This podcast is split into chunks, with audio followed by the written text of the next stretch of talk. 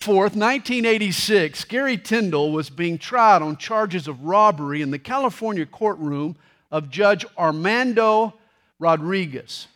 In the midst of the trial, Tyndall asked the judge if he could go to the restroom. Well, he's escorted by two guards to the men's room who waited outside the door. But just as Tyndall had hoped, this courtroom restroom had a drop ceiling.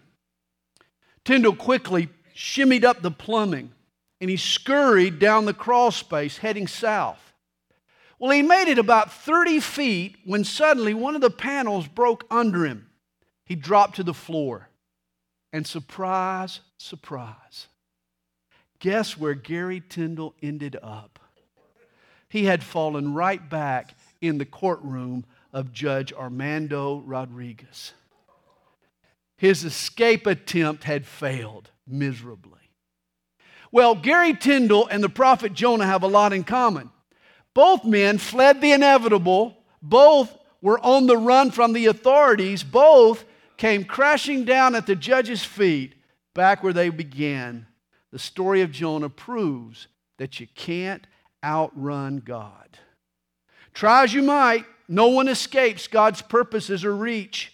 God has providential ways of catching the runaway and forcing him or her to deal with his will. Last week we read in chapter 1, verse 17 Now the Lord had prepared a great fish to swallow Jonah.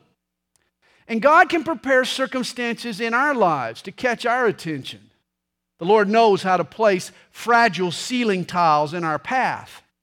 If need be, He gives us time in the belly of the great fish. God can manufacture a dark place for us where all we see is ourselves and our sin. He can turn up the heat of a situation to melt our pride. He can expose us to the gastric juices of brokenness. They're designed to soften our heart and make us digestible to others. The story of Jonah has much to teach you and me. In chapter 1, we find our reluctant hero in the belly of the ship. He was trying his best to run from God's call. In chapter 2, the scene shifts. Jonah is in the belly of the fish. He's repenting of his sin now. He's running back to God. In chapter 3, we're going to find Jonah in the city of Nineveh. He's finally running with God, doing God's will. You could say he's finally in the belly of God's will. And then in chapter 4, the story takes a twist. For Jonah returns to his bigotry and prejudice. He's belly aching over God's desire to show mercy. In the end, we find him running ahead of God. Now, here's a convenient outline for the book of Jonah running away from God, running back to God, running with God, and then running ahead of God. We left off last week at the end of chapter 2 Suddenly, a burp marks a new beginning for Jonah. The great fish pukes the prophet Jonah out onto dry land. Now, in chapter 3, God renews his call to Jonah to preach to the city of Nineveh, and this time the prophet obeys. Chapter 3 begins. Now, the word of the Lord came to Jonah the second time, saying, and note that expression the second time. Hey, would you celebrate with me that expression the second time? Those words speak volumes about the grace and the mercy of our Lord. God was willing to give this reluctant, rebellious, runaway prophet a second time. Queen Elizabeth I, she ruled England and Ireland from 1558 to 1603. She was a skillful ruler who brought peace to the British Isles. On one occasion, Edward de Vere, Earl of Oxford, was bowing low before the Queen when all of a sudden the Earl accidentally broke wind. Cut one right there before the Queen. He was so embarrassed. In fact, for the next several years, the Earl traveled abroad just to avoid another audience with the Queen. Well, eventually, Edward's duties forced him back home to England. The humiliated Earl was brought to face the Queen again. History records Queen Elizabeth's first words to him. She said, My Lord, I hath forgot the fart. And if there ever was a stinker, it was Jonah. His prejudice, his pride, his selfishness, his stubbornness was a stench in the nostrils of God. Jonah's rebellion reeked to high heaven. Here was a prophet who smelled fishy long before the time he entered the belly of the fish. Jonah was so sour that not even the fish could keep him down. Pardon the expression, but I can't think of a more fitting label for the prophet Jonah than an old fart. That's what he was. And yet, God is willing to forgive old farts. He's willing to forgive Jonah. God gave him a second time.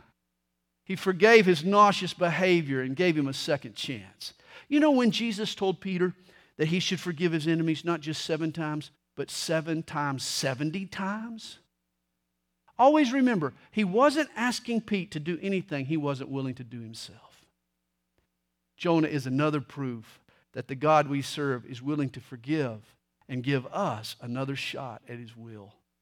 Author William Banks puts it this way We are moved to speak of Jonah's God as the God of the second chance, but honest, sober reflection compels the saint to speak of him as the God of the 999th chance.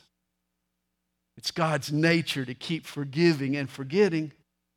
He is the God of the second chance and the third and the fourth and the fifth and the 999th chance if we come to Him with a humble and a broken and a sincere heart. The Lord forgives stinkers, even stinkers like you and me.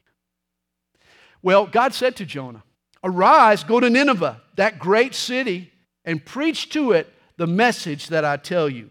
Now, we learn from chapter 1, verse 2, and the first time God called Jonah to go to Nineveh, that his message was one of repentance. God said, Cry out against Nineveh, for their wickedness has come up before me. Now, in fairness to Jonah, this was a frightful commission. Nineveh was the capital of Assyria. And the Assyrians had a savage and violent reputation. The Assyrian army showed no pity on their enemies. In fact, a favorite Assyrian torture was to jab a stake up under a man's ribs, then thrust the other end into a hole in the ground. They would then laugh as the man squirmed and convulsed and gradually succumbed to the throes of death. On occasion, the Assyrians would torture their captives by tying them spread eagle onto the ground and slowly skinning them alive like you would a fish. I mean, these folks were hideous.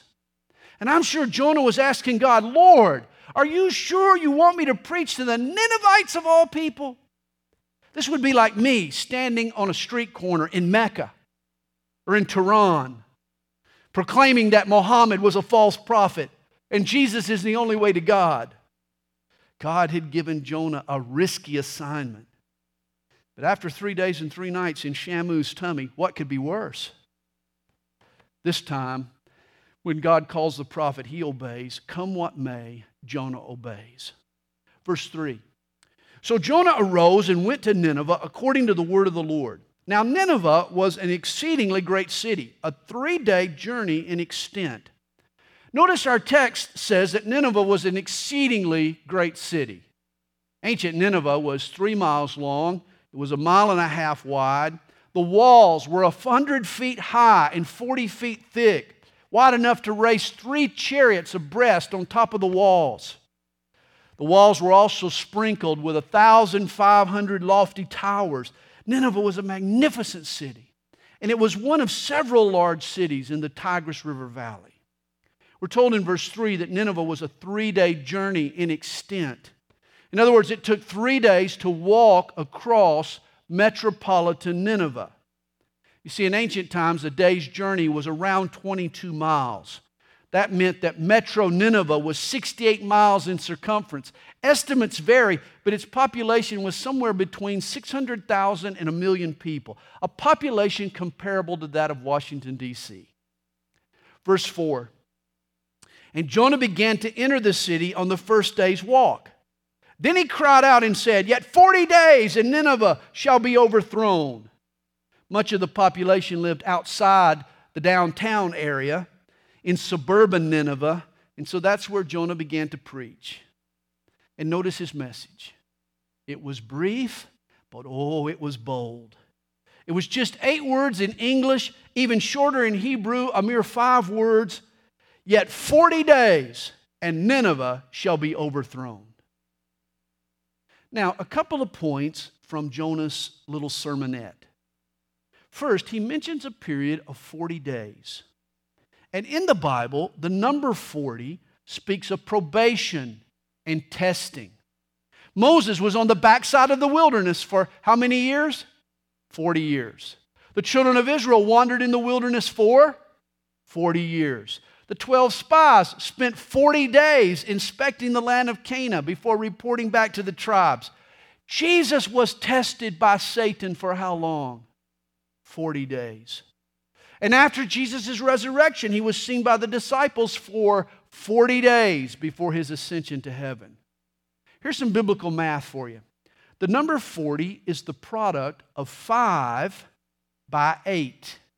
5 is the number of grace, 8 is the number of revival and renewal and new beginnings.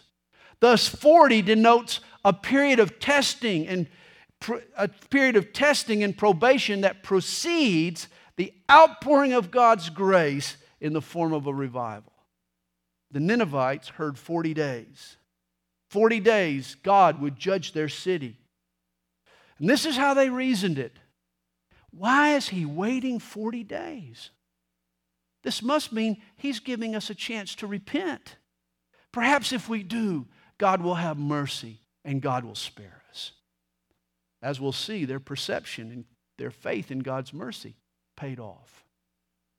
And so the people of Nineveh believed God, proclaimed a fast and put on sackcloth from the greatest to the least of them.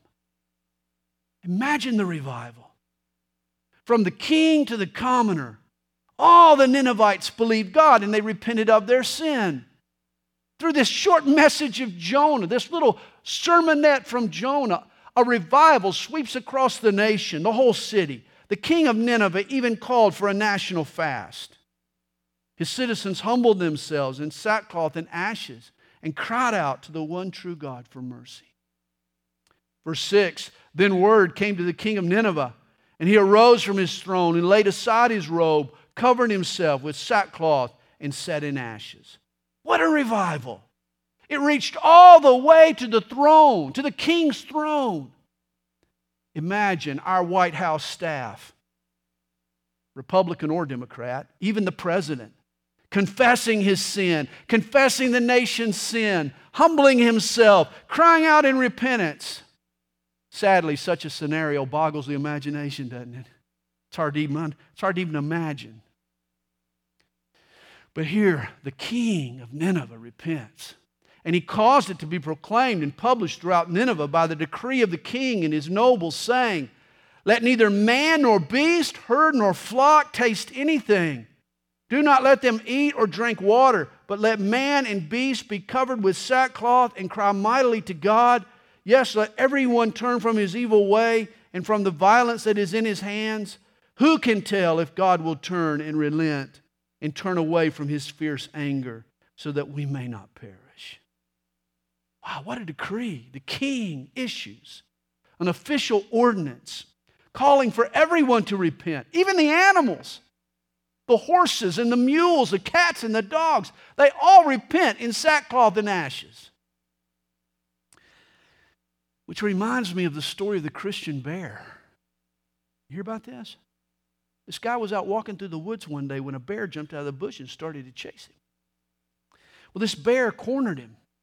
There was no hope. So the man fell to his knees and he started to pray, Lord, please let this be a Christian bear. All of a sudden he looked up and lo and behold, the bear was on his knees praying.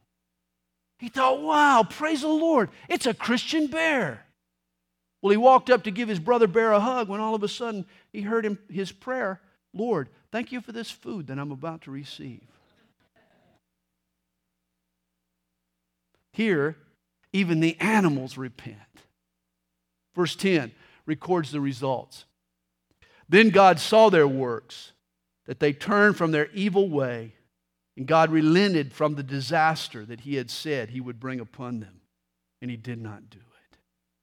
God has mercy. In fact, you could make a case that this was the single greatest spiritual awakening in all human history. That's right. You know, at the Feast of Pentecost, 3,000 souls were saved. Yet in Nineveh, a whole city repented and turned to God. Pentecost was pint sized compared to the Ninevite revival. We're talking the salvation of a million souls. This was truly the greatest awakening of all time. And the amazing truth is that God did it through a reluctant, prejudicial prophet named Jonah. It just goes to prove God uses us more in spite of us than because of us. When you think of it, though, what are the odds of Jonah doing what he did? Of a Hebrew prophet actually turning a pagan city to the one true God? I mean, the odds of that happening are astronomical. You know, I mentioned Jonah in Nineveh would be like me in Saudi Arabia, in Mecca. Not really. It would be like a Jew in Mecca. Actually, I believe there were at least four factors that contributed to Jonah's phenomenal success. Factor number one the time was right. You see, the Assyrian king at the moment, this moment in history, was a man named Ashurdan III. His reign was colored by several natural disasters that the Ninevites had interpreted as signs or as omens. An eclipse occurred during his reign, an earthquake, a famine, several military defeats had primed the pump. These were all scary phenomena for a primitive people. Their hearts were ready for a message. They were ready for Jonah's message. The time was right. Factor number two the prophet was white. Now, my skin is light brown, my skin's manila. But Jonah's skin was vanilla. Imagine the prophet as he entered Nineveh. He looked like a prune. He'd been in the belly of the fish for three days. And the vitamin A in the whale's gastric juices would have bleached out his skin and made it real flaky. He was a bright white flake. That's what he was. He looked like a bald Jewish albino, a frightful sight. And smell, this guy reeked. Something was fishy about this guy. He definitely would have attracted a crowd. The puked up prophet definitely got their attention. The time was right and the prophet was white. In factor three, they heard of his flight. It's interesting in Luke 11, verse 30, when Jesus refers to Jonah, he says that Jonah was a sign to the Ninevites. Evidently, his story had become well known. Apparently, the Assyrians had some background information on Jonah. Maybe they knew of his racial prejudice. And yet, God had loved them enough to employ some unusual means to overcome this prophet's reluctance. Though Jonah didn't, it was obvious to the Ninevites that God loved them. You know, it's also interesting that the Assyrians, they worshiped the fish god Oannes. He had the head of a man and he had the torso of a fish. In fact, the names Oannes and Jonah are only one letter off in their original spellings. And since it was a fish that threw Jonah up onto the shore, initially it might have caused the Assyrians to think that here was the messenger of Oannes. If so, that would have provided Jonah an immediate platform from which he could teach them about the one true God of Israel. Well, the time was right, the prophet was white, they heard of his flight, and then factor number four the Spirit of God showed his might. This is the case with all spiritual awakenings. God uses desperate circumstances, fired up, even puked out prophets, spectacular signs, but ultimately revivals are a work of God's Spirit. In chapter 2, verse 9, Jonah said at his conversion, Salvation is of the Lord, and it's true. No man comes to God and embraces Jesus unless God's Spirit draws him. This was true of Jonah, it was true of the Ninevites, it's even true of you and me. In John 6, verse 44, Jesus said, No one can come to me unless the Father who sent me draws him. Every time a man or a woman is saved for eternity, it involves the power of the Holy Spirit. Make no mistake about it. You can put a banner up in front of the church and advertise a series of meetings and call them a revival, but it may or may not be a true revival. That depends on the sovereign work of God's Holy Spirit. You don't schedule a revival, you pray for one. And I hope we're all praying. Again, verse 10 tells us then God saw their works, that they turned from their evil way, and God relented from the disaster that he had said he would bring upon them. And he did not do it. Now, notice, here is another example of the Almighty God changing his mind. This is a reality that baffles the Bible scholars. God changes his mind? Certainly, there are scores of Bible verses that describe God as immutable, that he changes not. In Numbers 23, verse 19, we're told, God is not a man that he should lie, nor a son of man that he should repent. He has said, and will he not do it? Or has he spoken, and will he not make it good?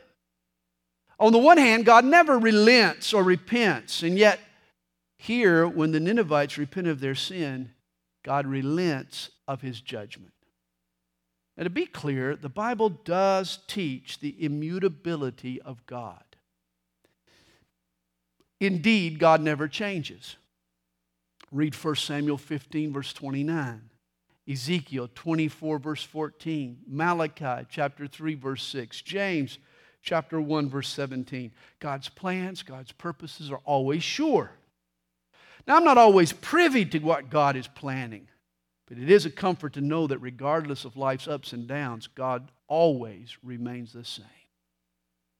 Yet, in his dealings with mankind, there are times when God does appear as if he changes in midstream. The theologians call this an anthropomorphism. Say that three times real fast an anthropomorphism. This is a technical term for what the scripture does when it describes the eternal God as if having human traits. Here's the classic anthropomorphism. Second Chronicles 16, verse 9. The eyes of the Lord run to and fro.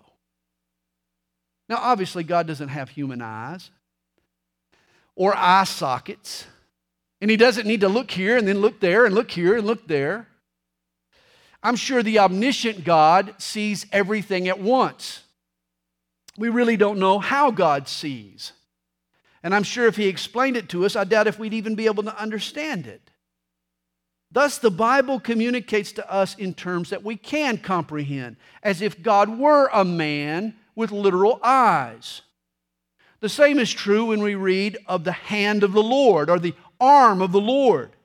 I'm sure God isn't limited to 10 fingers or to two arms, He's omnipotent. But to help our feeble understanding, He often reduces Himself to human terms so we can begin to grasp His greatness. And this is why the scripture speaks of God changing His mind. His ways are too deep. They're too nuanced. They're too mysterious for us to fully grasp the interplay between divine sovereignty and human responsibility. And so God dumbs it down for our own limited logic. The Bible speaks of both realities as if they were independent of each other, and yet we know they're not. God's purposes and our part in His plan, they somehow work together, but it isn't always known. Does God's plan determine our actions? Or does our actions determine God's plan? Well, for simplicity's sake, the Bible teaches both. At times, we're told that God changes his mind. While at the same time, we know that God never changes. Perhaps the best way to illustrate the concept is to imagine a rock in the middle of a big circle. Picture yourself moving around on the circumference of that circle. With every move you make, you change location in relationship to the rock. At one point, the rock is south of you. When you're on the other side of the circle, the rock is in the north. With each step you take, the rock seems to change, but in rea- reality, it's not the rock that's changed, it's you that's changed in your relationship to the rock. And you see, this is us. God never changes. But at times, He seems to change because of the change in attitude we have toward Him. This was the case here in our passage. Well, chapter 4 begins. But it displeased Jonah exceedingly, and he became angry. That is, that Nineveh repented and that God forgave them and that God spared them. Now Jonah cops an attitude. He gets angry. And so he prayed to the Lord and said, Ah, Lord, was not this what I said when I was still in my country? Therefore I fled previously to Tarshish, for I know that you are a gracious and merciful God, slow to anger and abundant in loving kindness, one who relents from doing harm. Therefore, now, O Lord, please take my life from me, for it is better for me to die than to live. What an incredible reaction! Now, you probably thought I was exaggerating last week when I said that Jonah was a bigot, that he hated Ninevites. But this is proof. Jonah thought that the Hebrews were the only ones entitled to know God. In fact, Jonah would rather die than share his God with Gentiles as notorious as these Assyrians. In fact, when the storm was raging, Jonah chose to drown rather than return and preach to the Ninevites and see them repent and see God forgive them. Now his original fears have come true. You see, the reason he didn't initially go to Nineveh is that he knew God. He knew God so well. He understood that if these sinners gave God any little inkling of them having a broken and repentant heart, that God would just jump at the opportunity to forgive them and save them right there on the spot. Jonah knew. And now that it's happened, it's made Jonah mad. It's made him sick. He says, It's better for me to die than to live. You know, some folks accuse Jonah. They say he didn't really know God, but really the exact opposite's true. Jonah's problem is that he did know God. He knew him very well. He knew the enormous width and breadth of God's love, how willing and eager God is to save. There is a hymn with these lyrics. There is a wideness in God's mercy like the wideness of the sea. But not even the boundaries of the sea are broad enough to take in God's incredible mercies. To realize how encompassing are the mercies of God, you have to go to the cross. And you have to see Jesus' outstretched arms. That's how wide his mercies are. Every sin and every sinner are taken into account within Jesus' outstretched arms. Here, rather than rejoice in God's salvation, Jonah resents his mercy. I'll say it again because it was so true. Jonah was an old fart. He was one sick pup. He was happy to receive God's mercies for himself, but he didn't want anyone else to benefit from them. And this brings up another point that really bears mentioning here. Many Bible scholars have pointed out that the Odyssey of Jonah is really a type of the nation Israel's story. Jonah was chosen and called by God to reach out to the Gentiles, but he was disobedient to that calling. And likewise, God wanted Old Testament Israel to be a light to the Gentiles. Instead, bigotry and prejudice seeped into their hearts. Like Jonah, they ran from God's calling. And yet God preserved them to be a witness to the nations. Eventually, the Jews were spit back up onto their own land. After Ezekiel, after Zerubbabel, during the time of Christ. But again, like Jonah, their attitude hadn't changed. And they resented God's mercies. Like Nineveh, the Gentiles repented when they heard the gospel. They came to know Jesus, they experienced revival. But the establishment Jews remained proud and disobedient, just like Jonah. The Jews in Jonah refused to draw the connection between receiving God's mercies and sharing God's mercies. And yet, this is the lesson God is about to teach Jonah. In verse 4, the Lord comes to Jonah and gently confronts his prejudice. Then the Lord said, Is it right for you to be angry? Now understand, this is one of God's favorite techniques in dealing with his people. He comes to us and he asks questions. You remember in the Garden of Eden when Adam and Eve sinned? God came asking, Where are you? When Cain killed his brother Abel, God asked him, what is this that you have done? When God wanted to humble Job, he fired one question after another at him to prove how little Job really knew. After David's adultery with Bathsheba, the prophet Nathan asked him, Why did you despise the word of the Lord by doing what is evil in his eyes? And on and on I could go. God loves to stir up our thinking by asking us questions. And in the remainder of this book, God asked Jonah a series of three questions. Verse 5 So Jonah went out of the city and sat on the east side of the city. There he made himself a shelter and sat under it in the shade till he might see what would become of the city. Was it right for Jonah to be angry? Obviously, the answer was no. That wasn't Jonah's answer. Jonah was still hoping that God would send down fire from heaven and, like Sodom, singe this city. He's still wanting fireworks. He's expecting God to send Nineveh up in smoke. That's why Jonah keeps his distance here. He climbs a hill east of the city, builds himself a little shelter from the sun, and he sits in the shade waiting on God to judge the Assyrians. Yet it won't be for another 150 years before God judges Nineveh. The prophet Nahum prophesied against Assyria prior to their fall to the Babylonians in 612 BC. You see, Jonah's prejudicial heart was way ahead of God. He was running ahead of God. Much to Jonah's chagrin, Nineveh's repentance at his preaching bought them a century and a half reprieve. How would you like to have a pastor like Jonah? Would you go to his church for long? Probably not.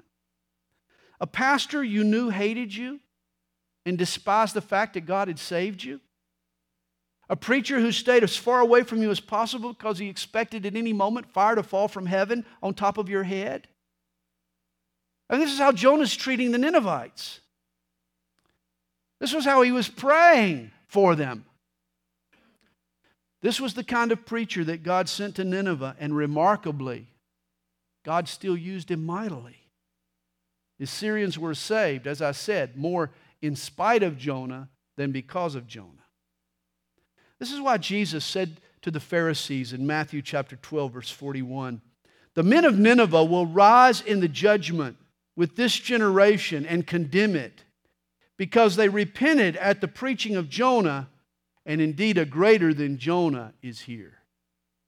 Hey, Nineveh believed a man who hated them, Jonah, while the Pharisees rejected Jesus, a man who loved them enough to die in their place. And as Jesus said, these Ninevites will be called to testify against the Pharisees in the day of judgment.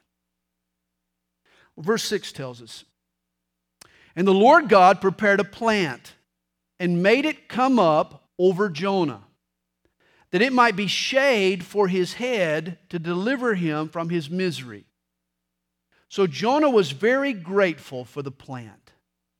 Now, this was probably a palm the date palms in the Tigris Valley grow 8 to 10 feet high. They have large elephant ear leaves and a tender stalk. This plant is common in Palestine, in India, in parts of Africa. In fact, the palm is the symbol on Iraqi coins. The ruins of Nineveh today are located in northern Iraq, outside the city of Mosul. Their daytime temperatures can reach as high as 125 to 130 degrees. And so here, God prepared Jonah some supernatural shade. Again, God is being merciful to Jonah. Overnight, a leafy palm grows eight to 10 feet and serves this pouting prophet as sort of a beach umbrella, gives him some shade from the sun.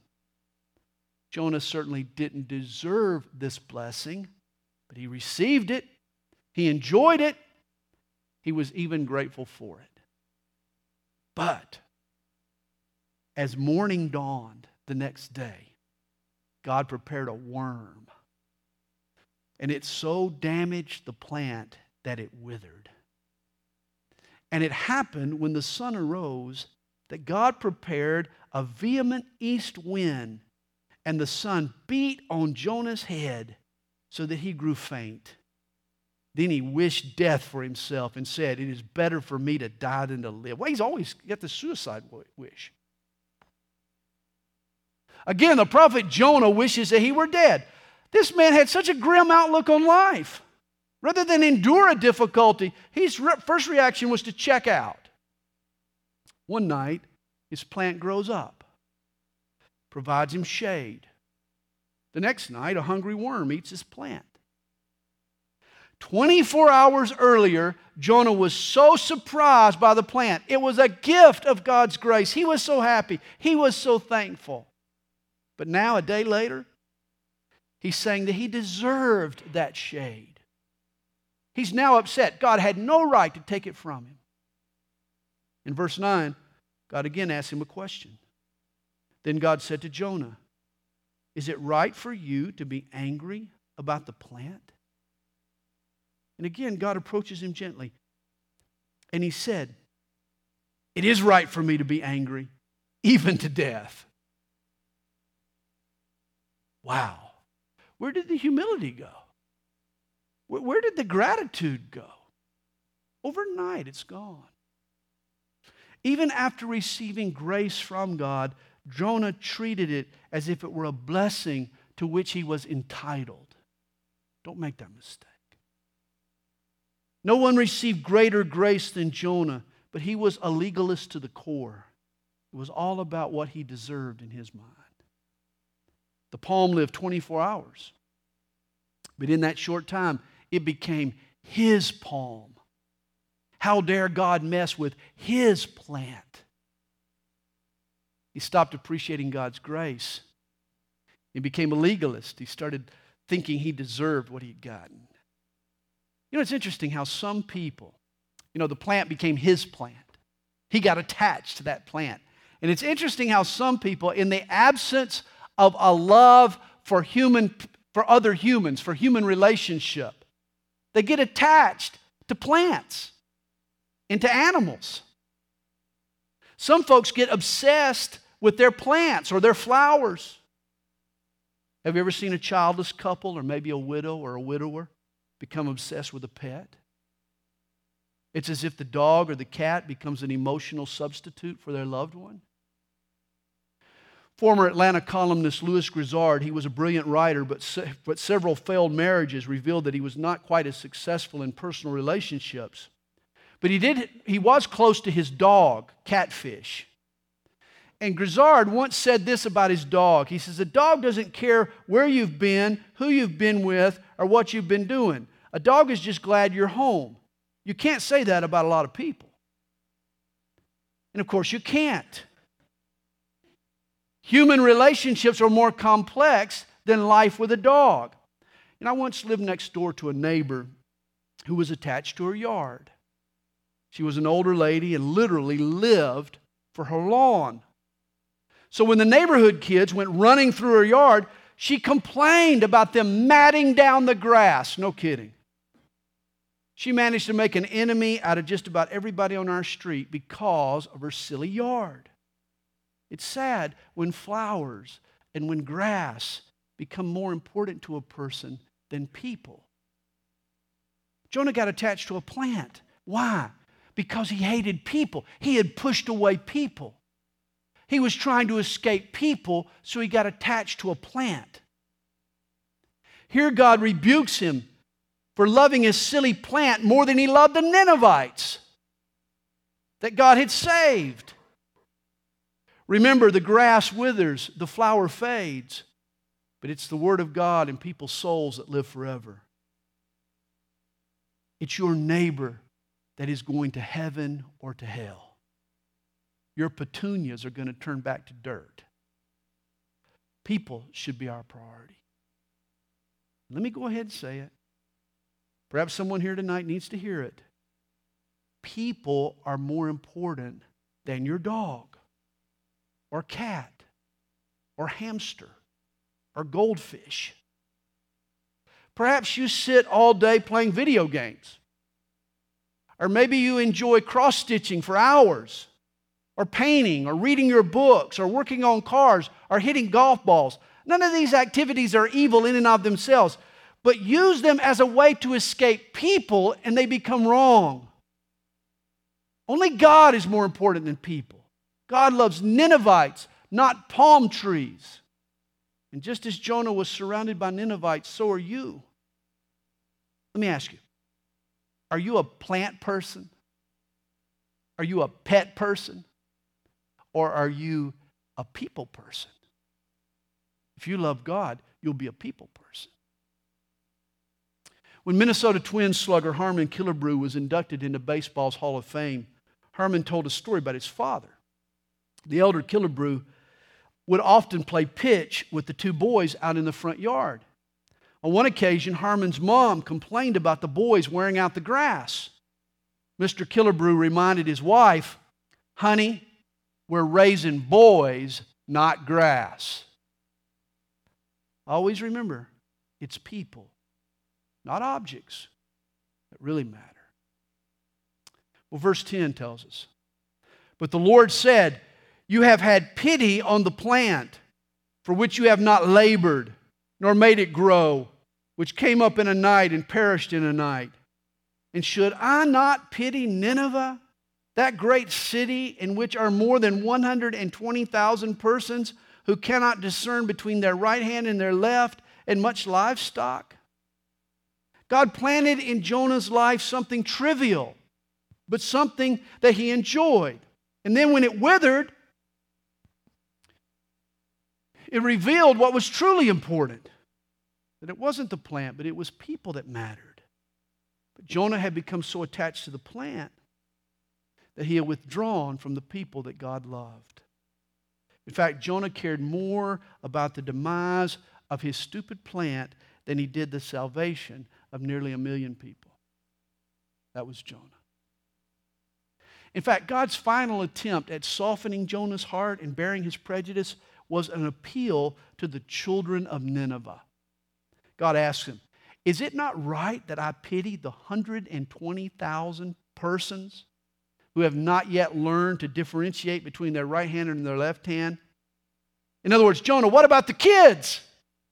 There are 120,000 of them in Nineveh. Don't you care about these innocent children? Don't you care that they'll grow up to be pagans? That they'll die and go to hell? Don't you want to see revival come to Nineveh? If anything can soften a heart, it should be the plight of a little child. Today in Jerusalem, Palestinian panhandlers, they'll use the kids, the innocent children, to beg for money. The kids approach you with those sad eyes and they ask for help. It's hard to refuse. But here, God is trying the same approach on Jonah. He mentions the innocent children to squeeze Jonah's heart and try to ooze out at least a few drops of compassion. And perhaps we should ask ourselves the same question What about the children? You know, there are organizations that can feed a needy child for $20 a month. Yet we spend more than that on dog food or even grass seed. Have we become a bit hard hearted? Did God's efforts change Jonah's heart? We don't know. The book leaves us hanging. But that's the point. it leaves us with the question about our own hearts. Do we care about the people that God cares about? Or are we wrapped up in our own prejudices, so much so that we can't hear the voices of legitimate cries for help? Have we become immune even to the cries of the children? Are we so busy petting our dogs and watering our plants that we don't have time for the people that Jesus came to save? Don't waste your life sitting in the shade of trivialities. God cares about you, thus, you need to care about people. Serve and love people. Yes, helping people is more difficult and a lot messier than tilling your garden and watering your plants or even cleaning up after your dog. But in the end, it's far more rewarding. Don't be a Jonah, be a Jesus. Don't be a griper, be a giver.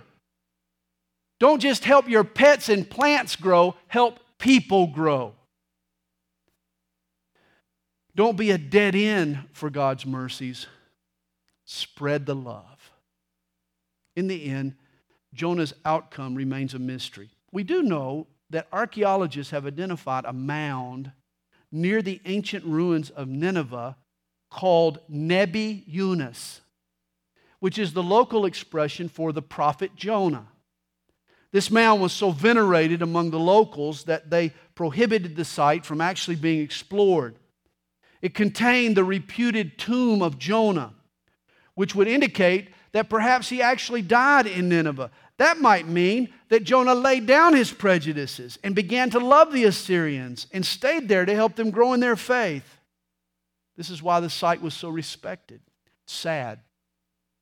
But in 2014, ISIS fighters blew up the tomb of Jonah. Though the prophet Jonah is revered by Islam, ISIS destroyed the tomb and the mosque that housed it as an assault on the role that Jonah plays in Christianity. They know that Jesus pointed to Jonah as proof, as a type of his resurrection. Remember what Jesus said in Matthew 12? As Jonah was three days and three nights in the belly of the great fish, so will the Son of Man be three days and three nights in the heart of the earth. ISIS's hatred, ISIS and radical Islam's hatred for Jesus and Christianity caused the attack on Jonah's memory because it reflects back in its proof of the resurrection of Jesus. Let me sort of wrap this all up with an observation from an author, Lloyd Ogilvie. He writes this Michelangelo's painting in the Sistine Chapel at the Vatican portrays the prophets, apostles, and patriarchs. Of all the faces he painted, none has a more radiant countenance than Jonah. Ogilvie surmises. We wonder if Michelangelo knew something we do not know about what happened to Jonah after the sudden de- close of his biography. Why this radiant face? Why this face full of love?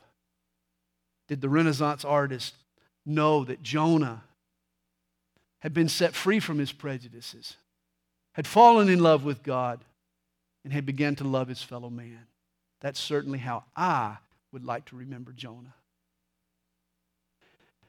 Remember, the book of Jonah is chock full of miracles. We often think of this. It's not just the great fish.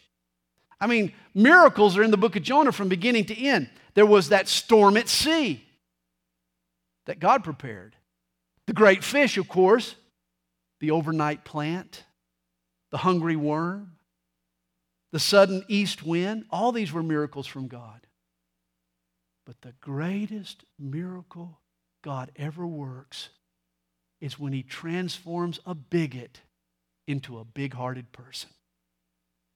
That's what we hope happened to Jonah. That's what we trust happen, is happening to us.